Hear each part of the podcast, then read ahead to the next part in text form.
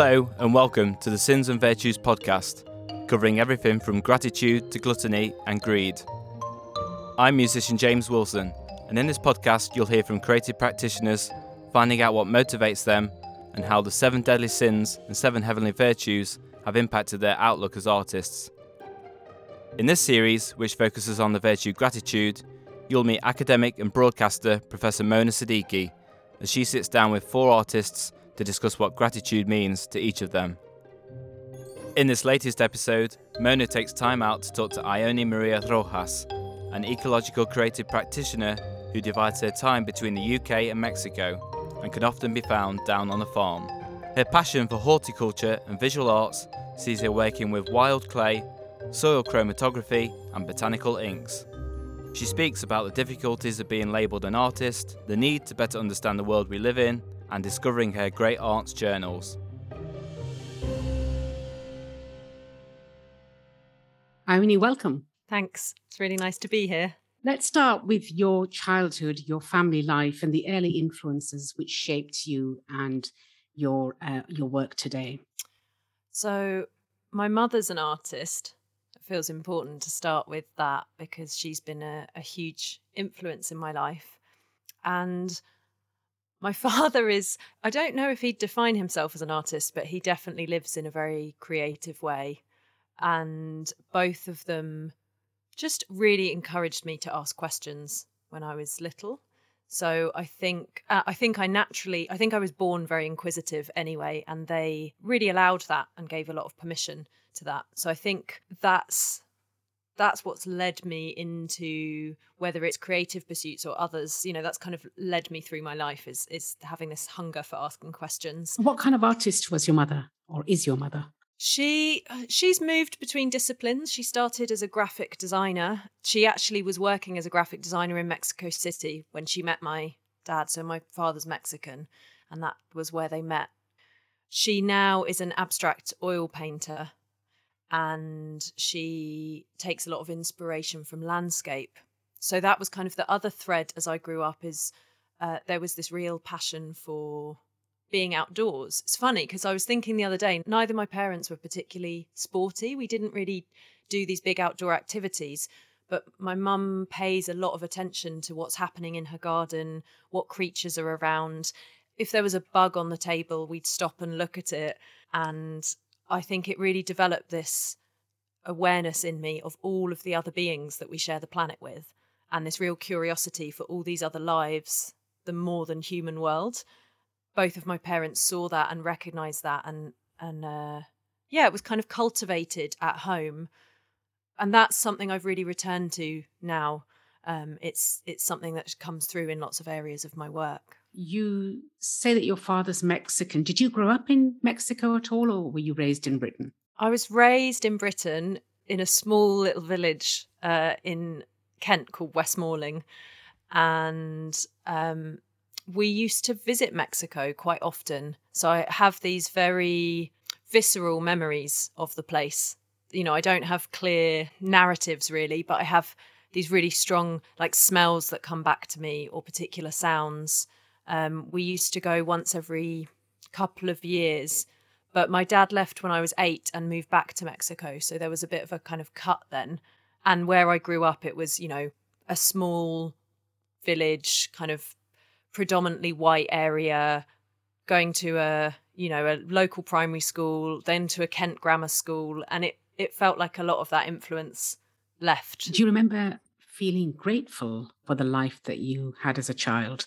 any kind of gratitude to your parents or the environment in which you grew up, even the trips to Mexico? I think I felt a lot of curiosity and I've wondered if that's if that is actually a form of gratitude to be curious about the world is to want to know it and is to connect with your environment and for me I don't quite know how those things are linked but they feel really linked and I th- I I remember a feeling of excitement as well. Of um, I read a lot of books as a kid. I really, really liked reading, and I used to read a lot of books where about animals and where animals would talk to people. And I remember having this this feeling as a kid where I'd kind of go I'd go off down this little lane opposite our house, and there were all these um, conifer trees, and I'd see squirrels moving about and birds, and I'd have this feeling of just like I was just waiting for the moment when one of them would say something and I'd understand. I felt like it was always just about to happen, or like I'd kind of my cat would walk into the room and I'd look at it thinking, now's going to be the minute when this magical thing happens and this whole other world reveals itself to me. And I remember that excitement. And I think, whilst that that didn't exactly happen, there was this feeling of how amazing that I get to be in this space and I get to explore these things. But but I don't know if it, I definitely as a child I wouldn't have articulated it as gratitude, but this kind of excitement and and this feeling of possibility. So, what drew you to your art form and how would you describe it? That's a good question. I'm still trying to work out how to describe it. In all truth, it's really only been in the past two years that I've even felt brave enough to say I'm an artist. Why does that require bravery? Maybe bravery to overcome a feeling of imposter syndrome that that feeling that some big finger's going to come out of the sky and say you're not an artist you can't say that which i think i've learned is actually just capitalism and yeah so so even just that feeling of referring to myself as an artist feels very new when you say you were curious i see from your writing and from your work there's a real desire to connect with basically nature around you in all its forms to to be attentive to that what makes an artist then? Hmm. Yeah, this is something I've been thinking about. I've actually been thinking a lot about this in terms of writing because that's the new one that I feel I now I'm struggling to say is um, I I actually was journaling a while ago on how funny that I can fill pages and pages and pages with writing. I can have a stack of journals by my bed that I, you know, write in regularly and I can feel that because I don't earn my income through it, or I'm not published, or I don't write concrete pieces that have a recognized form, I'm therefore not a writer. And yet I'm very happy to say I write, and I write actually every day. And I actually write to understand the world. And when I feel lonely, it's my probably my biggest companion is knowing I can write like a refuge almost. It's a refuge. It's a kind of trail of breadcrumbs. You know, when I feel lost, often I'll go back and often on um, a particular day, if I feel lost, I'll go back and find the journal from last year and see if I can find what I was writing on the same day last year. And there's normally always something a bit, you know, mundane in there, some little insight, something quite comforting. It helps me have this relationship with myself I feel the same about the creative process. I think actually what makes an artist is this exploration of of understanding who we are and how we relate to the world around us and this kind of curiosity and yeah it's something something about trying to move in a in a different way or um, being open to being moved by the world in a way, you're kind of avoiding the use of gratitude, but everything you're saying to me speaks of gratitude, that gratitude is about a lack of complacency, um, a sense of humility in our place in, in life, in the world, a recognition that other things matter, not just nature, but everything around us matters and has its place. And so, in some ways, what you're really talking about is um, not just recognizing your own place in life um, as an artist or as a human being, but being attentive to and nurturing things that are around you. And part of exploration is also based on a desire to know more, but also maybe to nurture more. Mm, that's a really lovely interpretation. I think the more we know about things and the more we understand things, the more we relate to other beings, there is often a desire to to nurture. It's kind of that desire to connect. I was also thinking when you were talking about gratitude then and that, you know, not being complacent, um, there can I can feel really grateful for the lack of obstacles in my life. I have had many obstacles, but there are also many obstacles that I don't face um, because of the the skin and the place and the class and the body I was born into. I've had certain pathways open up to me and because of my relationships and family and education and experiences, I've also encountered difficulties or traumas and this whole question of feeling grateful for what I have, I'm really trying to ask myself at the moment how do I feel grateful for what I have without it becoming a focus on feeling guilty or feeling indebted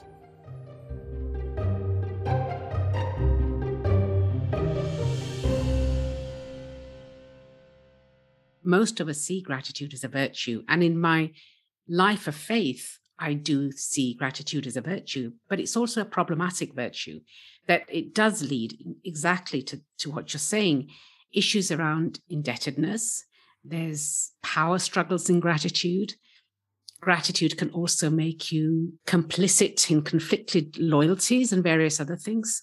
So, from what you're saying, it sounds to me that when you look at your own life and you're grateful for what you have, even if you have struggled in some areas, you then also become aware of the inequalities around you, the things that so many people don't have just because they happen to have been born in a particular class or have a particular skin color or not have the, the particular background. And I think that's what leads to a level of humility as well, and then wanting to give something back because you are so conscious that you have more, that I have more than so many people. Mm, I suppose if gratitude can be an invitation into, I feel grateful and I feel excited. You know, I feel excited. I recognize how I'm connected to other people, other beings in the world, even to just the spaces around me. I recognize what I have access to. I recognize um, what what comes my way, and I'm excited by it and I want to kind of explore that as opposed to I feel guilty about it and I feel I need to do something. It's a, it's a very different driver and I think it I think you can I know I can feel in me when an action is coming from a place of oh I really should do this thing to kind of make up for or to give back but in this kind of guilty indebted way and when it's coming from a place of you know I'm excited by something that I can learn or find out or a relationship I can build here. You've got to find joy. It, it can't come from a place of feeling duty bound or, as you say, guilt, because I don't think that's giving back. Um, giving should come to some extent, I think, from the desire to give, not necessarily the duty to give, even though I think duty does have its place. But just turning back to your own art now, I mean, you're saying you're, you, you know, you're writing and you're just writing because you want to write and create. But is there one goal that you want to achieve in the next couple of years? Oh, I would actually really like to to learn more about the craft of writing because it has been such a friend and a support. I've been very, I've felt quite resistant actually of trying to develop it because I've been scared of what happens when you know because we do live in a in a capitalist society and there is this drive of well what are you going to do with it and what are you going to make and what's your 5 year plan and are you going to you know publish something or I've I felt very protective of my writing practice um and like it's something that actually I don't want to put through that process. And at the same time I can feel it starting to push against its edges and it it wants more space and it's you know if i think if i actually think about writing as a form of making then i think oh i'd love to understand how to have a few more skills or how to shape it in a different way or how to hone a craft then i feel quite excited of oh it would be really great to just you know learn a bit more about form structure voice um, and is it um, the is it the fact that you're hesitant about you know you, you you've used the word capitalist quite a few times but is it because you think we live in a society that's so focused on productivity and that you must have an end goal and you must show something for who you are and what you are? Or is it also a little bit about your own maybe reticence about what are people going to say when they read what i've written? Definitely both. It's definitely both. Um and i think you know I, I think also kind of capitalism becomes a catch-all for me for this feeling of productivity, urgency, linear thought, um, working in a single discipline, having a kind of predictable trajectory, not having any chaos or messiness, perfectionism, you know, this kind of very particular set of ideals. that I have found it really sometimes quite difficult to not difficult to break away from that, difficult to hold my own in the face of that. So, yeah, there is a wariness about what will people think, how will things land, and how will I stand up against some of those forces, I guess, that that that I don't align with or that, that don't agree with me. How did the last few months living with COVID restrictions affect your work? When COVID actually first kind of broke out, I was in Mexico um, and I was actually due to be working. So, this was the summer of 2020. I was due to be working in Norway uh, with an ecological artist, and I was going to be working as her assistant, helping her produce some projects. But also, what really drew me to the role was she was also wanting someone to look after. She has some land and she grows vegetables there, and she wanted to develop that more. So, I also work as a food grower. So for me, this was kind of perfect because it had these two elements of my practice, um, and I'd be having this kind of mentor role. But uh, so I came, I rushed back to England also because everyone here was saying, you know, just get back home and come and be safe. And as I got back to England, Norway closed the borders and we went into lockdown. Um, and I actually ended up, I'm really lucky in that I could go to my parents' place. They live in Devon and in a really beautiful area. My sister was also at home, but I ended up at home for a year unemployed, which was so not the plan. um, and I felt really, really grateful to have this home to kind of land into. And I also felt all of the tensions of being back in the family home and how that felt. I'm, you know, I'm 35 now, so also how that feels at, at my age, realizing the kind of work I do doesn't actually give me the security or stability to have my own home to return to. So it, it threw up quite a lot of questions about, yeah, I guess about longer term security and stability. I think a lot of people probably found themselves in the same situation in the last few months as they had to return home. Being at home as a child and then moving away and then coming back as an adult uh, is a very different experience, full of joy, but also full of a lot of tension. I only last couple of questions. Is there any one thing which you can share that's happened to you in your recent or distant past that you regret having said or done? Oof. Just get out a small scroll with a long list of things. This is why I, I emphasize one thing. oh my goodness. What it's just interestingly I don't know what's been going on recently, whether it's something in the in the wider universe or whether it's something of the times we're in. But I feel I've been reliving and experiencing a lot of things um, like that. I suppose one thing actually is uh, last year my this kind of links to writing. Last year my great aunt died, my grandmother's sister, um, and I really regret not having spent more time with her because she was just fascinating and funny. And when we cleared her house, she had journals and journals. And I realized there's this um, lineage, you know, this wonderful lineage. And on her bookshelves, I found a book that my uh, great great uncle had um, published at some point that was about actually, it wasn't worded this way, but it was essentially about spirituality and mental health. And in my great aunt's notebooks, I found so many questions and poems, and I really saw this part of her that was seeking to understand the world. Did family members know about her journal? I'm not sure. I felt like it came as a surprise to us all that there was so much. And I think I know my my mum was really moved at some of her questions, and I think we all knew that she was someone who had a really inquisitive brain and kind of asked a lot of questions. But I just I felt such a connection in that moment and a real sadness as well, and it did make me think about what it is to have the generations above me and how important it is to hear their stories and understand where I come from on both sides in England. I mean that's that's partly also what's fueled me developing this relationship with Mexico now as an adult because I just feel there's so there's so much richness and there's so much vastness in all of the generations who've come before me. it would be crazy to try and understand my place in the world without understanding their lives as well. Absolutely. I think it's a mm. journey, though, a lot of us don't make simply because we don't realize the importance of it till it's almost too late. And the generation mm. above us just becomes the older generation.